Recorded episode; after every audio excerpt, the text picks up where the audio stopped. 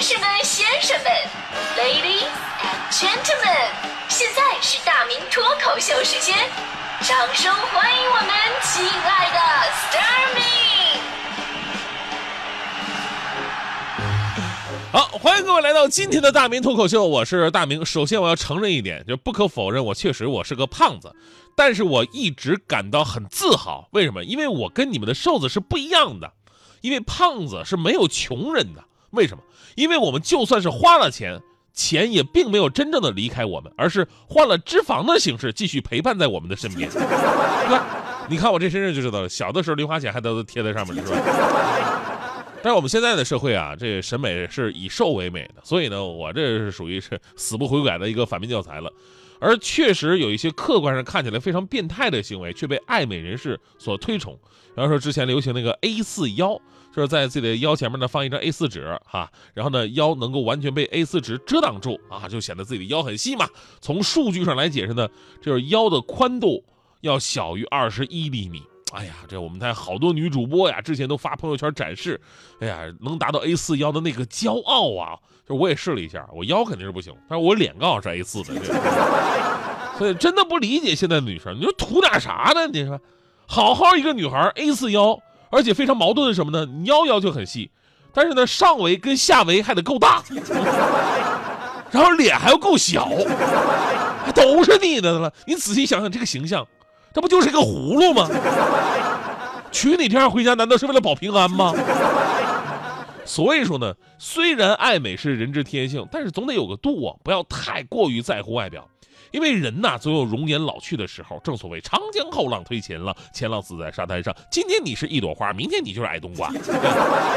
就好像啊，今天开始大降温了嘛，啊，就在这个时候，各位啊，真的就不要为什么为了所谓的美啊去露肉啊。那应该像大迪这样吗？大迪。今天大迪来的时候，我看他穿的并不像一个播音员，而像个宇航员。这是对的呀，别人像我穿的厚，我像大人冻得透。我跟你说，不过说实话哈，我真的佩服，就是很多女性朋友为了美，可以对自己下狠手的这份决心。我从小到大在各种场合、影视剧里边，总能听到这么一句话：是做女人不容易呀。啊，小的时候不理解，难道做男人就容易吗？起码我觉得我过得就不是很容易啊。但现在我慢慢理解这句话了，做女人不容易啊，真的挺不容易的。因为女性啊，自古以来就把很多精力都寄托在了男性的身上，所以女性很难纯粹的为自己而活，对吧？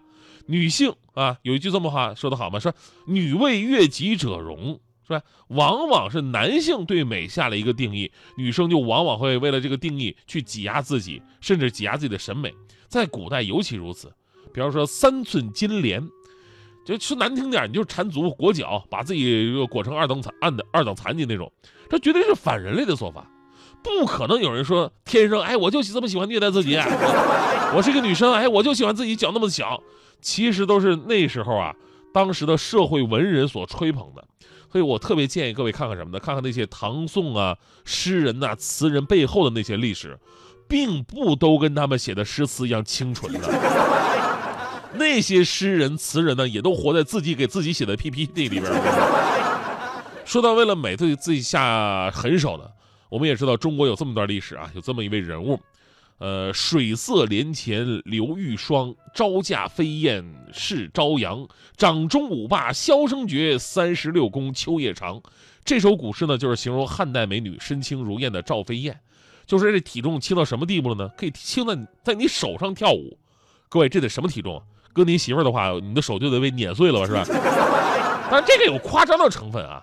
赵飞燕本人的体重啊，确实控制的非常恐怖的。历史记载说，这个汉成帝为了赵飞燕铸造了七宝避风台，顾名思义，这个台子就是为了防止赵飞燕被大风吹走而建的。你说这贱不贱是吧？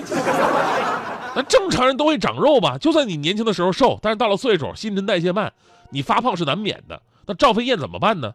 就是她把一种可以控制体重，而且可以散发体香的药塞到了肚脐眼里边，啊，但是副作用很大，就是终身不育。其实古代女性减肥吧，没什么好的办法，那会儿也没什么健身房，对吧？那你说我自己出去跑两圈吧，不可能啊！你老公让你跑你也不行，你缠着脚呢，这对吧？而且不只是中国，国外的女人也是一样。我们现在看到一些这个古代欧洲的油画，包括电影，你会发现那会儿的欧洲女人都是束腰的。束腰的变态性质堪比缠足啊！大英博物馆里边至今还珍藏这个伊丽莎白一世的束腰，其实就是一种紧身的胸衣。那会儿吧，也没什么黑科技，就是布料里边加一些硬物加工而成的。你想穿上就得往死了勒。我记得以前看过相关的一些电影，那会儿啊，女生要出门，特别的麻烦，都得把这个腰啊勒得巨细，这样显得苗条啊。该苗条的地方苗条，该挺拔的地方挺拔，该丰满的地方丰满。穿的时候太费劲了，必须有个后人后边有个人在那帮你，然后呢，你抓着门框，深吸一口气，后边人使上吃奶劲儿给你拉到最紧，然后系上，完事俩人都得虚脱半天。但束腰的代价呀太大了，你缠足吧，顶多是改变脚的骨骼，对吧？束腰会让人体的内脏移位，危害更大。更可怕什么呢？你想想，十九世纪那会儿，欧洲曾发生多起因为束腰致死的事件，怎么死的？原因竟然是劲儿使大了，肋骨过度受压，插破了肝脏，太可怕了。后来这个西方的医学进步很多了，想出一招不是这么危险的，什么招啊？就是直接把肋骨拆除两根。到现在很多女明星都在用这个办法。所以这个故事告诉你道理啊，千万不要惹女人。为什么？因为既然他们爱你的时候能弄死自己，所以他们恨你的时候也能弄死你。但是话说回来，咱们还说说美啊，为了别人眼中的美。却牺牲了自己健康，甚至是生命，真的得不偿失。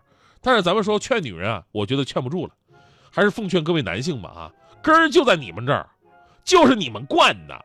而以后啊，你们不要总盯着那些大冷天还穿着暴露的女人，把她们当做空气，不要赞赏那些瘦的皮包骨头的女生，看到之后呢，还要一脸的唾弃。对那些穿着高跟鞋的人，你要经常的嘲笑、讽哭和挖挖苦。对那些成天什么要整容、我绝食，甚至开刀断骨的那些美女，跟他们脱离任何关系。我跟你说，你只要能做到这一点，我就有机会了。啊，当然了，开玩笑。呃，最重要的还是现在的女生们一定要懂得一个道理，就是人呐是为了自己而活的，不要是是为了现在那些所谓的审美标准来框架自己。大迪就是这样啊。我跟你说，大迪以前呢不是这样，大迪以前特别的胖。